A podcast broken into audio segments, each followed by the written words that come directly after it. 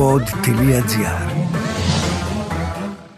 Παλιά, αν θυμάστε, λέγαμε ότι έπεσαν οι ακρίδες και ήταν μια από τις 7 πληγές του Φαραώ. Αν χρησιμοποιείται το σημερινό σιτάρι στις φυτίες αυτές και έπεσαν οι ακρίδες, σήμερα θα ψοφούσαν οι ακρίδες, δεν θα μπορούσαν να φάνε το σιτάρι. Είμαι η Βίκη Χατζηβασιλείου και ακούς το podcast «Πάμε αλλιώς». Καλώς ήρθατε και πάλι υπέροχά μου πλάσματα. Έχουμε ακούσει πάρα πολλά για τους μύθους της διατροφής, έχουν καταρριφθεί πάρα πολλοί από αυτούς. Η ζωή μας αλλάζει, αλλάζει προς το καλύτερο αλλάζοντας διατροφικά στοιχεία. Και σήμερα θα μιλήσουμε με έναν άνθρωπο που κατάφερε να αλλάξει τη δική του ζωή εντελώς, αλλάζοντας απλά μερικά tips διατροφής. Σήμερα λοιπόν, με το καλεσμένο μου, θα καταρρύψουμε τον μύθο των Δημητριακών.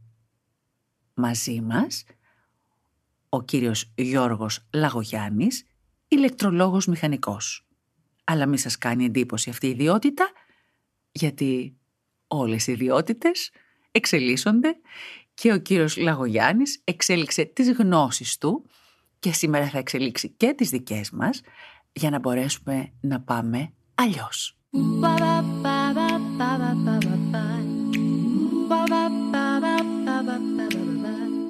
Κύριε Λαγογιάννη, καλώς ήρθατε. Σας ευχαριστώ. Σας ευχαριστώ και εγώ κυρία Χατζηβασιλείου για την πρόσκληση. Κάνει εντύπωση στον κόσμο που θα μιλήσω περί διατροφής με έναν ηλεκτρολόγο μηχανικό. Και εμένα μου κάνει εντύπωση να πω την αλήθεια. Ίσως και τη πιο τυπική προσέγγιση του μηχανικού σε ορισμένα πράγματα να βοηθάει και αυτό λίγο στην προσέγγιση της διατροφής. Έτυχε να έχω ασχοληθεί ερασιτεχνικά με αυτά τα θέματα, ψάχνοντας σιγά σιγά Είχατε ε, κάποιο πρόβλημα δικό σας υγείας, πώς ε, ε μπήκατε σε αυτό το μονοπάτι; Μικρά προβλήματα mm-hmm. υγείας, όχι ιδιαίτερα. Αλλά έβλεπα αποφασίσατε όμως... να μην τα κάνετε μεγάλα. Ναι. και έβλεπα σημαντικά προβλήματα υγείας σε συναδέλφους που φάνηκε ότι θα μπορούσαν να τα έχουν αποφύγει αλλάζοντας κάποια πράγματα στη ζωή τους, απλά πράγματα, για ένα τόσο σημαντικό θέμα που είναι η υγεία μας οι οποίοι δεν τα κατάφεραν τελικά να τα αλλάξουν και να έχουν το μεγάλο ζητούμενο της υγείας. Ε, μερικοί έχουν προσαρμοστεί, μερικοί άλλοι δυστυχώς έχασαν ακόμα και τη ζωή τους. Αλήθεια. Από θέματα, και αυτό ναι. έγινε για σας μια διδαχή ώστε να φροντίσετε εσείς να αλλάξετε κάποια πράγματα στη διατροφή σας, ώστε να σας βλέπω τώρα εγώ σήμερα κομψότατο, υγιέστατο και χορευτή. Από ό,τι μου είπατε χορεύετε κιόλας. Χαίρομαι πολύ που το ακούω αυτό. Ναι, η αλήθεια είναι ότι μια χαρά είμαι στα 62 κιλά μου φτάνουν. Πολύ, πολύ καλά θα έλεγα. Για πείτε μας λοιπόν, τι έχετε αλλάξει εσείς στη δική σας διατροφή που έφερε μεγάλη αλλαγή στη ζωή σας; Το πιο σημαντικό είναι να αποφύγει κανείς, ε, αυτή, ε, εκεί έχω καταλήξει ορισμένα πράγματα, τα οποία είναι επιβαρυντικά για την υγεία μας ιδίως όταν καταναλώνονται σε κατάχρηση. Και ένα από αυτά τα θέματα που το θεωρώ πολύ σημαντικό είναι το κομμάτι της διατροφής με βάση τα δημητριακά που έχει η σύγχρονη κοινωνία. Αυτά που βλέπουμε στις διαφημίσεις και τις χαρούμενες οικογένειες ε, στο πρωινό να τρώνε τα cornflakes τους, κάτι τέτοιο ναι. εννοείται. Και αυτό, αλλά όταν λέμε δημητριακά εννοούμε το σιτάρι, βρώμη, τη σίκαλη, το κρυθάρι ναι, και λοιπά, εδώ, τα οποία... Με συγχωρείτε, διακόπτω. Εδώ βασίζεται όλη η διατροφή, δηλαδή υπάρχει τραπέζι χωρίς ψωμί; Τι μου λέτε τώρα; Ναι, αυτό πραγματικά συμβαίνει σήμερα, ότι ξεκινάμε το πρωί με το ψωμί, με το σάντουιτς, στις 11-12 η ώρα θα φάμε πάλι το σάντουιτσάκι μας με βάση τα δημητριακά, το μεσημέρι μπορεί να φάμε τη μακαρονάδα μας. Έχουμε ένα μεγάλο ποσοστό στη διατροφή μας από αυτού του είδους τη διατροφή η οποία ξεκίνησε, δεν υπήρχε στον άνθρωπο. Από την αρχαιότητα, ναι, ο πλανήτης είναι 5 δισεκατομμύρια χρόνια. Τα δημητριακά ξεκίνησαν πριν 10.000 χρόνια περίπου όταν βρέθηκαν τα πρώτα χαλάσματα από κάποια χωριά γιατί ο άνθρωπος παλαιότερα ήταν ε, ζώο που μετακινείται. Οπότε η διατροφή του βασιζόταν σε ό,τι έβρισκε κάθε φορά σε λαχανικά, σε φρούτα σε... και σε σπόρους. Κυνήγι, ψάρια κυνηγούσε. Κάποια στιγμή η ζωή του ανθρώπου άλλαξε άρχισε να φτιάχνει αποθήκες, να εγκαθίσταται σε ένα σημείο και να αποθηκεύει την τροφή του, πράγμα που έγινε λόγω της καλλιέργειας. Άρχισε να καλλιεργεί, άρχισε τη γεωργία, την τοπική γεωργία. Όταν λοιπόν καλλιεργήσεις, δεσμεύεσαι με το χώρο, μένεις σε ένα σημείο, άρχισε να φτιάχνει, να καλλιεργεί το σιτάρι και άλλα δημητριακά με αποτέλεσμα έπρεπε μετά να το αποθηκεύσει αυτό που μάζευε γιατί αυτό του έδινε τη δυνατότητα να έχει τροφή και το χειμώνα. Εγώ δεν βρίσκω το λάθος κάπου μέχρι στιγμής εκτός αν υπάρχει κάπου και δεν το έχουμε δει. Το λάθος ποιο είναι ότι αυτό που μας βοηθάει να εξασφαλίσουμε θερμίδες και διατροφή για το χειμωνα που τότε ήταν σωτήριο όταν τελικά τυποποιηθεί και γίνει ένα μεγάλο ποσοστό των θερμίδων που παίρνεις κάθε μέρα έρχεται από αυτό το σημείο, έχει επιπτώσεις. Γιατί προσέξτε ένα πολύ χρήσιμο σημείο. Όταν τρώμε κάτι δεν έχει σημασία πόσο κακό είναι αυτό που τρώμε. Έχει μεγάλη σημασία ότι τρώγοντας αυτό δεν τρώμε κάτι άλλο κάνουμε στην άκρη κάποια πράγματα που θα έπρεπε να τα τρώμε και δεν τα τρώμε γιατί το υποκαθιστούμε. Όταν λοιπόν φάμε όλη την ημέρα πολλά δημητριακά και η βάση του φαγητού μας είναι η μακαρονάδα κλπ. Καταλαβαίνετε ότι δεν φάγαμε τα λαχανικά μας, δεν πήραμε τα διοξιδοτικά μας, δεν πήραμε τα ένζημα. πολύ βασικό σημείο στη διατροφή μας που υπάρχει μόνο στα φρέσκα λαχανικά και στα φρούτα είναι τα ένζημα και η χημεία του σώματός μας για να δουλέψουν καλά οι χημικές αντιδράσεις χρειάζονται ένζημα. Έχετε Όπως... απόλυτο δίκιο σε αυτό και από ό,τι ξέρω ο άνθρωπος γεννιέται με συγκεκριμένο αριθμό ενζήμων μέσα στο σώμα του ο οποίος σιγά σιγά απόλυται με την κατανάλωση τεχνικά επεξεργασμένων τροφών ναι. που συνηθίζουμε σήμερα να καταναλώνουμε κάθε χημική αντίδραση, αν θυμάστε και από το σχολείο και από την ανόργανη χημεία, βάζαμε άργυρο μέσα για να γίνει καλύτερα μια αντίδραση. Κάθε χημική αντίδραση για να γίνει σωστά χρειάζεται ένα καταλήτη. Στην οργανική χημεία που δουλεύει το σώμα μας, οι καταλήτες ονομάζονται ένζημα και γίνονται σωστά και αποδοτικά οι αντιδράσεις όταν υπάρχουν ένζημα. Τώρα καταλαβαίνετε αγαπημένοι μου φίλοι γιατί έχουμε έναν ηλεκτρολόγο μηχανικό να μας τα εξηγεί σήμερα αυτά, γιατί τελικά όλα συνδέονται. Και με τη δική σας γνώση και προσέγγιση έχουμε και την ερμηνεία όλων αυτών που ίσως να μην τα είχαμε σκεφτεί. Συνεχίστε λοιπόν. Επίσης, ένα σημαντικό για τα ένζημα είναι ότι καταστρέφονται περίπου στους 40 βαθμούς Κελσίου. Δηλαδή, όταν αρχίσουμε και βράζουμε κάτι, κάνουμε outsource την πέψη μας στην κατσαρόλα για να διασπάσει την τροφή. Αυτό είναι πάρα πολύ σημαντικό γιατί θα πάρουμε εύκολα θερμίδες χωρίς να επιβαρύνουμε το σώμα μας με την πέψη που είναι μια πολύ επιβαρυντική διαδικασία για τον άνθρωπο. Είναι κάτι που κουράζει το σώμα η πέψη. Όταν λοιπόν έχουμε να φάμε ομή τροφή, δυσκολευόμαστε πάρα πολύ και καταπονούμε το σώμα μας. Επιτρέψτε μου, η πέψη είναι ένας λόγος γύρανσης, γιατί κατά τη διάρκεια της πέψης απελευθερώνονται αυτές οι περίφημες ελεύθερες ρίζες, οι οποίες είναι παραπροϊόντα του μεταβολισμού και ευθύνονται για τη γύραση, για το, το σκούριασμα του οργανισμού, για αυτή τη φυσική φθορά που λέγεται γύρας. Πολύ σωστά. Σε κάθε λειτουργία των κυτάρων όταν ένα κύτταρο δουλεύει για να κάνει οτιδήποτε, όπως και την ώρα της πέψης που γίνονται ολόκληρες διαδικασίες, θα ελευθερωθούν ελεύθερες ρίζες, όπως και όταν κινούμαστε και τρέχουμε και αθλούμαστε κλπ. Και γι' αυτό φροντίζει βέβαια το σώμα μας και φτιάχνει και από μόνο του δυνατά αντιοξυδοτικά όπως λέγονται που εξωτερώνουν τις ελεύθερες ρίζες mm-hmm. όπως η γλουταθιόνη κλπ. Αλλά πρέπει να παίρνουμε και αντιοξυδοτικά από την τροφή μας. Έτσι είναι φτιαγμένος, έτσι έχει αναπτυχθεί το ανθρώπινο σώμα τα εκατομμύρια χρόνια που αναπτύχθηκε. Πρέπει δηλαδή να πάρουμε αντιοξυδοτικά από φρέσκα λαχανικά. Τα αντιοξυδοτικά είναι άφθονα σε ό,τι έγχρωμο βλέπουμε. Όσο πιο πολύ χρώμα είναι αυτά που τρώμε και πιο έντονο χρώμα έχουν, τόσο πιο μεγάλη η διαθεσιμότητά τους σε αντιοξυδοτικά. Ακριβώς. Αλλά δεν έχω καταλάβει ακόμη τι κακό μας κάνει το να τρώμε δημητριακά πέρα από το ότι υποκαθιστούμε κάποιες άλλες ομάδες τροφίμων. Το δημητριακό με τον τρόπο που σερβίρεται σήμερα είναι μια τροφή που θα μπορούσαμε να το χαρακτηρίσουμε ότι είναι κενές θερμίδες. Δηλαδή τα περισσότερα προσφέρονται αποφλειωμένα υπομορφή αλεύρου που έχει φύγει και κάποια εχνοστοιχεία που υπάρχουν τα περισσότερα στο περιτύλιγμά τους και έτσι παίρνουμε άδειες θερμίδες μόνο. Από την άλλη, μέσα στα δημητριακά τα περισσότερα και ιδίως το σιτάρι, το κρυθάρι και η σίκαλη έχουν και δηλητήρια όπως είναι η γλουτένη, έχουν άφθονη γλουτένη τα οποία είναι φτιαγμένα από τα ίδια τα φυτά, επειδή τα φυτά, ξέρετε, πάνε τα ζώα, τα τρώνε, δεν μπορούν να αντιδράσουν. Ο μόνος τρόπος που μπορούν να αντιδράσουν είναι να αμυνθούν χημικά, να προσπαθήσουν να σκοτώσουν τα ζώα που τα τρώνε. Καταπληκτικό είναι αυτό που μας λέτε. Και έτσι αναπτύσσουν, βγάζουν κάποια στοιχεία μέσα, όπως το φυτικό οξύ, γλουτένη κλπ, για να ανθίστανται και να ψοφάνε τα έντομα που πάνε και τα τρώνε.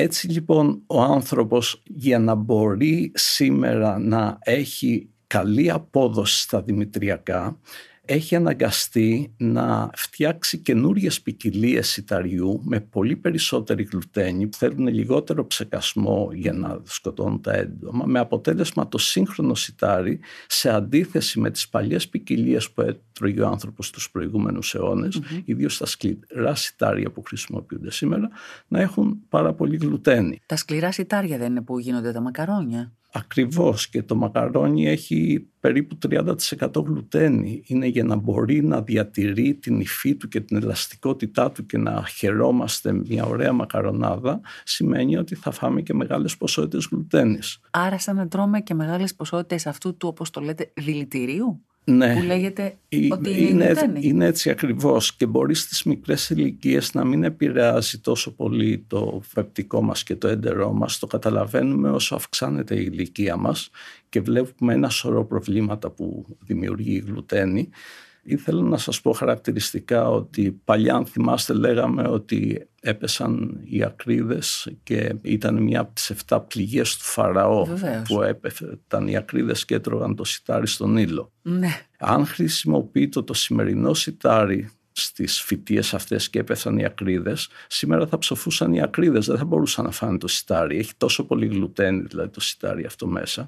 Που... Είναι συγκλονιστικά αυτά που μας λέτε έτσι, πραγματικά είναι μια ανάγκη για να μπορέσει να αυξηθεί η παραγωγή του συσταριού και πάμε σε ποικιλίες πιο ανθεκτικές σε έντομα αυτό όμως κάνει ζημιά σε εμάς, γιατί η γλουτένη είναι ένα πολύ δύσκολο μεγάλο μόριο που όταν πάει να περάσει από το πεπτικό μας σύστημα επηρεάζει τις λάχνες του εντέρου. Αυτό το επιθύλιο, το lining του εντέρου είναι πάρα πολύ λεπτό. Έχει πάχος ενός μόνο κυτάρου. Είναι πάρα πολύ λεπτό και επιτρέπει σε συγκεκριμένα αμινοξέα και πρωτεΐνες να περάσουν μέσα στο σώμα και εμποδίζει όλα τα άλλα που πρέπει να αποβληθούν. Είναι ένα, ένα φίλτρο που κανονίζει τι είναι χρήσιμο να περάσει μέσα στο σώμα και τι δεν θα περάσει. Όταν λοιπόν προσπαθήσει να περάσει η γλουτένη, περνάει μερικώς, εγκλωβίζεται γιατί είναι πολύ μεγάλο μόριο, δημιουργεί φλεγμονή στο σημείο εκείνο και η φλεγμονή δημιουργεί ας το φανταστούμε σαν τρύπες στο έντερο που μπορούν να περάσουν άλλες πρωτεΐνες από αυτές τις τρύπες που δεν θα έπρεπε να περάσουν. Τρύπες εννοώ στο επιθύλιο το, προστατευτικό, όχι ναι, το ναι. ίδιο το έντερο, αλλά δημιουργούν αυτά τα κοινά από τα οποία είναι το λεγόμενο διαρρέον έντερο ή leaky gut όπως λέγεται στα αγγλικά το οποίο όταν περάσουν ουσίες που δεν θα έπρεπε να περάσουν, επιτίθεται το αμυντικό σύστημα. Το αμυντικό μας σύστημα είναι συγκεντρωμένο στο έντερό μας και η κατάσταση του αμυντικού μας συστήματος έχει να κάνει με την κατάσταση του εντέρου. Σημαδεύει αυτές τις πρωτεΐνες σαν εχθρικές γιατί δεν έχει ξαναδεί. Γίνεται μια φλεγμονή στο σημείο, είναι σαν μια γενική επιστράτευση του σώματος όταν έχουμε φλεγμονή και επιτίθεται και σε άλλες πρωτεΐνες που μοιάζουν με αυτό το πράγμα και έτσι βλέπετε ότι με την κατανάλωση γλουτένης και αντίστοιχα και λακτόζης που έχει τα ίδια χαρακτηριστικά στα γαλακτοκομικά μπορεί να δημιουργηθούν ένα σωρό αυτοάνοσα νοσήματα όπως ε, Σκλήρηση κατά πλάκα. Ψωριάσεις, σκλήρηση κατά πλάκα. Ένα σωρό δερματικά, κυλιοκάκι, ένα σωρό θέματα. Είχατε εσείς ε, τέτοιο περιστατικό προσωπικό; Ε, εγώ προσωπικά είχα πάντα στο χέρι ένα έξεμα στην παλάμη. Από ποια ηλικία το Από είχατε; την ηλικία του αποφοιτητή το θυμάμαι. Με το άγχος των εξετάσεων πάντα μου βγαίνει αυτό. Και όσο μετά και με τη δουλειά, όσο ανέβαινε το άγχος και το στρες και η πίεση της καθημερινότητας, τόσο η κατάσταση χειροτέρευε και είχα πάει σε πάρα πολλούς γιατρούς. Είναι γνωστό άλλωστε ότι το στρες πυροδοτεί τα αυτοάνωσα. Ναι, ναι, το στρες πυροδοτεί τα αυτοάνωσα γιατί ανεβάζει και τη φλεγμονή και επιτίθεται σε σημεία που δεν το φανταζόμαστε μερικές φορές. Δηλαδή μπορεί να μας σκοτώσει με αυτόν τον τρόπο. Πήγατε λοιπόν σε γιατρούς; Είχα πάει σε πάρα πολλούς δερματολόγους, είχα προσπαθήσει όλες τις αλυφές και τα κοστεροειδή και τα κορτιζονούχα που προσπαθούμε τέλος πάντων, χωρίς αποτέλεσμα. Είχα δοκιμάσει πρακτικά άλλα θέματα με τον ήλιο, με αλάτια. Από τη στιγμή που είδα το θέμα της γλουτένης και κατάλαβα ότι οποιοδήποτε αυτοάνωσο νόσημα έχει βάση το έντερο. Δεν υπάρχει αυτοάνωσο που να μην έχει βάση το έντερο. Το έντερο είναι η πηγή για τη δημιουργία και για τη διόρθωση αυτοάνωσων προβλημάτων. Είναι συγκλονιστικό ότι δηλαδή όλα τα αυτοάνοσα έχουν να κάνουν με το πόσο καλά ή όχι λειτουργεί το εντερό μας ε, σε τελική ανάλυση; Είναι μια αναγκαία συνθήκη για να δημιουργηθούν αυτοάνοσα νοσήματα η κατάσταση του εντέρου και έχω και πολλά παρόμοια και η σύζυγός μου είχε χασιμότο που κατάφερε και το θεράπευση και μάλιστα έκανε και διπλό αυτοάνωσο. Έκανε και το Graves μετά γιατί πολλές φορές είναι ένα άλλο αυτοάνωσο το οποίο έπεται του Χασιμότο και σου κάνει υπερθυροειδισμό. Απλώς οι γιατροί της είπαν ότι από εδώ και πέρα θα πρέπει να παίρνεις ειδικά φάρμακα εφόρου mm-hmm. ζωής κλπ. Και, αποφάσισε να το δει διατροφικά και από τη στιγμή που έκοψε γαλακτοκομικά και δημητριακά το θέμα τελείωσε. Δηλαδή έχει διορθωθεί εντελώς, έχουν πέσει εντελώς τα αντισώματα σε σημείο οι γιατροί πραγματικά ήταν έκπληκτοι με το αποτέλεσμα. Πόσα πολλά θα μπορούσαμε να είχαμε διορθώσει με τη διατροφή μόνο με έναν εναλλακτικό τρόπο, να το πηγαίναμε αλλιώς δηλαδή και να μην πάμε στη χημεία των φαρμάκων. Θέλω να γυρίσουμε όμως στο δικό σας περιστατικό. Τι απέγινε τελικά αυτό το έξιμα που είχατε; Έχει εξαφανιστεί εδώ και 10 χρόνια που σταμάτησα να τρώω δημητριακά ή μάλλον να κάνω κατάχρηση γιατί δεν μπορείς να μην φας κάποια στιγμή, θα βγεις έξω και λοιπά, θα φας και κάποια δημητριακά. Αλλά από τη στιγμή που έπαψε να βασίζεται η διατροφή μου σε δημητριακά. Νόμιζα ότι το μαύρο ψωμί ότι είναι καλύτερο επειδή όντως είναι καλύτερο από το άσπρο αλλά δεν πάβει να έχει τη γλουτένη που έχει, τη... Σωστά. Που έχει μέσα. δεν, το, ναι, ναι, δεν σημαίνει ότι επειδή είναι καλύτερο είναι και καλό. Είναι σχετικό το, το μη χειρομβέλτιστο. Το μη χειρομβέλτιστο. Έκπληξη είδα ότι εξαφανίστηκαν αυτά τα δερματικά θέματα που υπήρχαν ε, παρόλο που το άγχος συνεχίζεται. Δεν είναι ότι η δουλειά συνεχίζεται και το στρες είναι πάρα πολύ συχνό και υπάρχουν υπάρχουν περίοδοι με πολύ έντονο στρες. Ξέρετε πόσος κόσμος τώρα προβληματίζεται που μας ακούει και σκέφτεται, επεξεργάζεται το ενδεχόμενο, θέλω να πιστεύω δηλαδή, ότι μειώνοντας αυτές τις τροφές, τις κατηγορίες τροφίμων που αναφέρατε, πιθανόν να αντιμετωπίσει δικά του προβλήματα που έχει με αυτοάνοσα, με δερματικά, με εντερικά. Ναι. Αυτό είναι το θέμα, το πώς βοηθάει η διατροφή στην καλή μας υγεία και θα συμβούλευα λοιπόν τους ακροατές μας να αντικαταστήσουν το μεσημεριανό τους ε, φαγητό, το μεσημεριανό τους γεύμα σαν κύριο πιάτο να χρησιμοποιήσουν μια καλή πράσινη Μια καλή πράσινη ομή σαλάτα. Ομή. Ομή σαλάτα, ναι, ομή. Γιατί μπορούμε να βάλουμε στην ομή σαλάτα, μπορούμε να βάλουμε το μαρούλι μας, μπορούμε να βάλουμε τη ρόκα μας. Είναι πολύ σημαντικό να υπάρχει ένα λαχανικό από την οικογένεια των σταυρανθών, που είναι η ρόκα που έχουν κάτι πολύ ωραίες Και το κουνουπίδι δεν είναι το, από αυτή Και το κουνουπίδι και το μπρόκολο είναι από αυτή την οικογένεια. Να έχει λίγο το μαϊντανός είναι πολύ σημαντικό. Και μια καλή πράσινη ελληνική σαλάτα, ελιές. η κλασική, ελιές. Που είναι και πρωτεΐνη. Βεβαίως, βεβαίως. Ελιές, κάπαρι, κρεμμύδι κόκκινο. Μια ωραία σαλάτα θα σου δώσει τα ένζημα που χρειάζεσαι για την ημέρα σου, θα σου δώσει ένα σωρό αντιοξυδοτικά, θα σου δώσει φυτικές ίνες, θα σου δώσει νερό, θα σου δώσει βιταμίνες, ένα σωρό βιταμίνες που είναι μέσα. Είναι δηλαδή μια τροφή που θα βοηθήσει το σώμα. Αν το κύριο πιάτο σου είναι αυτό και σαν πλευρικό πιάτο αν έχεις να φας κάτι άλλο αν θέλεις μπορείς να συμπληρώσεις με κάτι άλλο αλλά σαν κύριο πιάτο να έχεις τη σαλάτα όχι να φας σαν κύριο πιάτο αυτό που έχεις και σαν πλαϊνό πιάτο λίγο σαλατούλα να είναι το κύριο γεύμα μια καλή σαλάτα την ημέρα Το βραδινό σας τι είναι κύριε Λαγογιάννη το βραδινό μου είναι συνήθως από βραστά λαχανικά περισσότερο και λίγη πρωτεΐνη. Εδώ να πούμε ότι η πρωτεΐνη είναι κάτι πάρα πολύ σημαντικό για τη ε, διατροφή μας γιατί η πρωτεΐνη δεν αποθηκεύεται. Οι θερμίδες μπορεί να τις αποθηκεύσουμε που παίρνουμε γιατί τα λαχανικά στην ουσία υδατάνθρακας είναι, απλώς συνοδεύονται τα ομά λαχανικά από όλα αυτά τα ιχνοστοιχεία. Αλλά αυτά αποθηκεύονται γιατί αν έχουμε παραπάνω θα αποθηκεύεται υπομορφή λίπους. Η πρωτεΐνη όμως χρειαζόμαστε κάθε μέρα περίπου ένα γραμμάριο ένα κιλό βάρος πρωτεΐνη. Είναι πολύ Εσείς δηλαδή που είστε 62 κιλά, πόσα ε, γραμμάρια, πρέπει, 62? Πρέπει περίπου 60 γραμμάρια πρωτεΐνη. Άλλοι μιλάνε για 0,8 και, ότι, και με 50 γραμμάρια και από πού την παίρνετε αυτή την πρωτεΐνη, από κοτόπουλο, από κρέας. Η πρωτεΐνη το μεσημέρι καλό είναι να την παίρνει κανείς από όσπρια. Μάλιστα. Γιατί επειδή το όσπριο είναι πιο δύσπεπτη τροφή, καλό είναι να τη βάζεις το μεσημέρι που είναι η πρώτη πέψη της ημέρας και είναι πιο δυνατό και το στομάχι έχει αρκετά οξέα και το πάγκρεας μπορεί να βγάλει παραπάνω. Και όλο το σύστημα του ε, οργανισμού μας είναι πιο ακμαίο. είναι πιο ακμαίο. Όσο πάμε προς τη ναι. δύση του ηλίου, με τον και... κυρκάδιο ρυθμό επιβραδύνεται και ο ρυθμός του οργανισμού. Σωστά. Έτσι το μεσημέρι καλό είναι να χρησιμοποιήσουμε όσπρια και αν δεν είναι το κύριο γεύμα μας από όσπρια, τότε μπορούμε να ρίξουμε στη σαλάτα μας μια-δυο κουταλιές από όσπρια. Εξαιρετική ιδέα. Έχει παρατηρηθεί ότι η διατροφή που βασίζεται σε όσπρια δίνει στους ανθρώπους πολύ μεγαλύτερη μακροζωία σε σχέση με αυτούς που τρώνε ζωικά προϊόντα και υπάρχουν πολλοί λόγοι πάνω σε αυτό.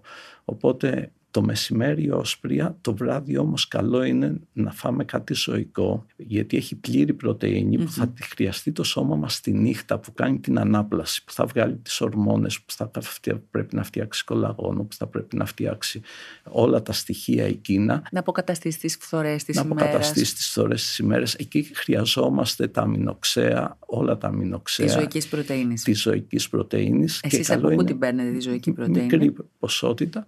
Ε, προσπαθώ sånn, for da από αυγά, ας πούμε. Κοτόπουλο ή, ή αυγά ε, οργανικά ελευθεράς βοσκής, γιατί ξέρετε και τα ζώα είναι αυτό που τρώνε τα ζώα είμαστε και εμείς και με τα δημητριακά τι έχει γίνει τώρα; Ταΐζουμε και τα ζώα δημητριακά και νομίζουμε ότι τρώμε κρέας και στο τέλος... Στο ναι, τέλος τρώμε δημητριακά συνέχεια. Και στο τέλος τρώμε δημητριακά. δηλαδή τώρα τα κοτόπουλα είναι η σόγια στην ουσία που τροφοδοτεί τα κοτόπουλα και βλέπετε κοτόπουλο με 2-3 ευρώ το κιλό στο σούπερ μάρκετ. Δηλαδή πώς έφτασε ένα κοτόπουλο να μεγαλώσει που θέλει δύο-τρεις μήνες τουλάχιστον να μεγαλώσει, πόσο θα έχει φάει που το κόστος αυτό να είναι χαμηλότερο από 3 ευρώ. Καταλαβαίνετε τι τρώνε αυτά τα ζώα.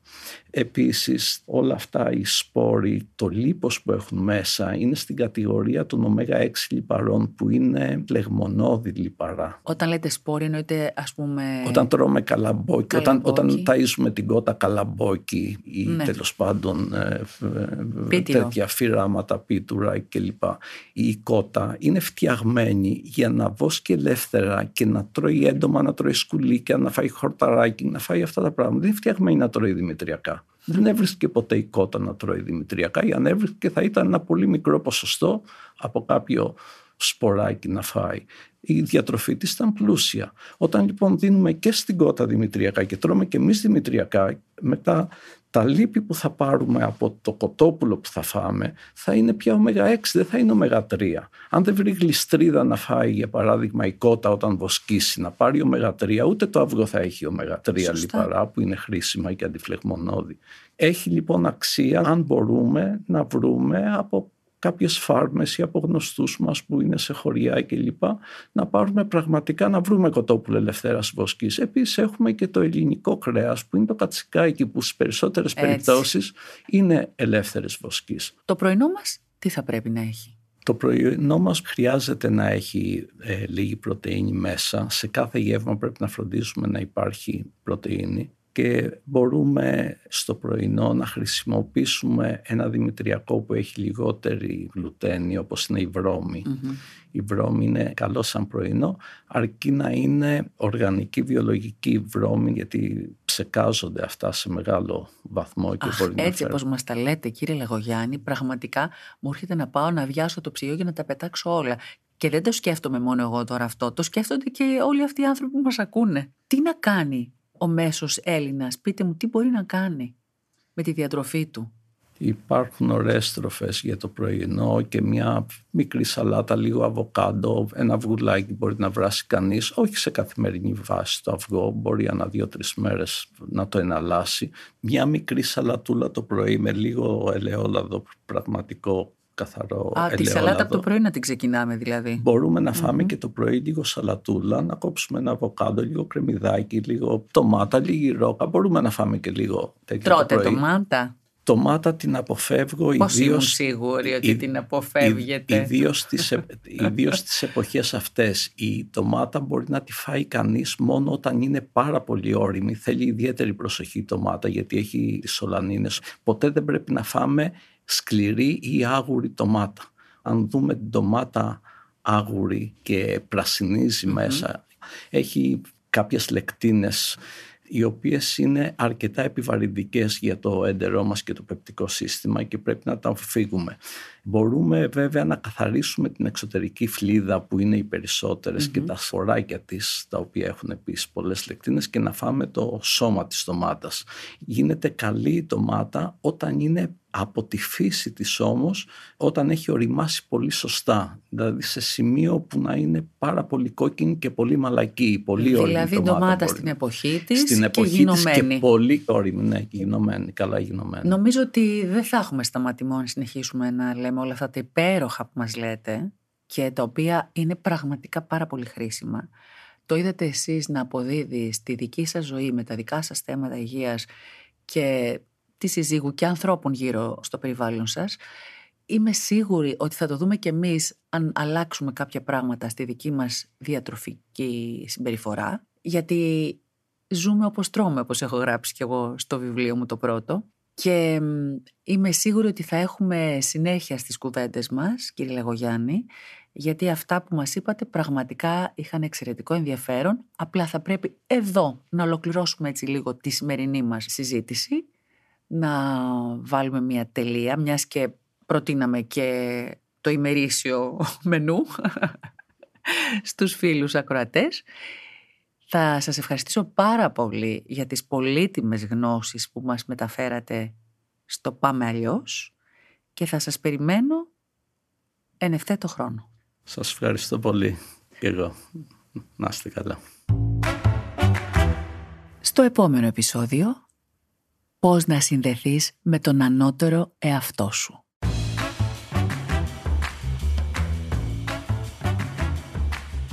Είμαι η Βίκη Χατζηβασιλείου και άκουσες το podcast «Πάμε αλλιώς». Μια παραγωγή του pod.gr. Αναζήτησε τα podcast που σε ενδιαφέρουν στο pod.gr Spotify, Apple Podcasts, Google Podcasts και σε όποια άλλη εφαρμογή ακούς podcast από το κινητό σου.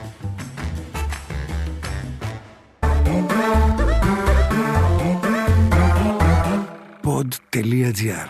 Το καλό να ακούγεται.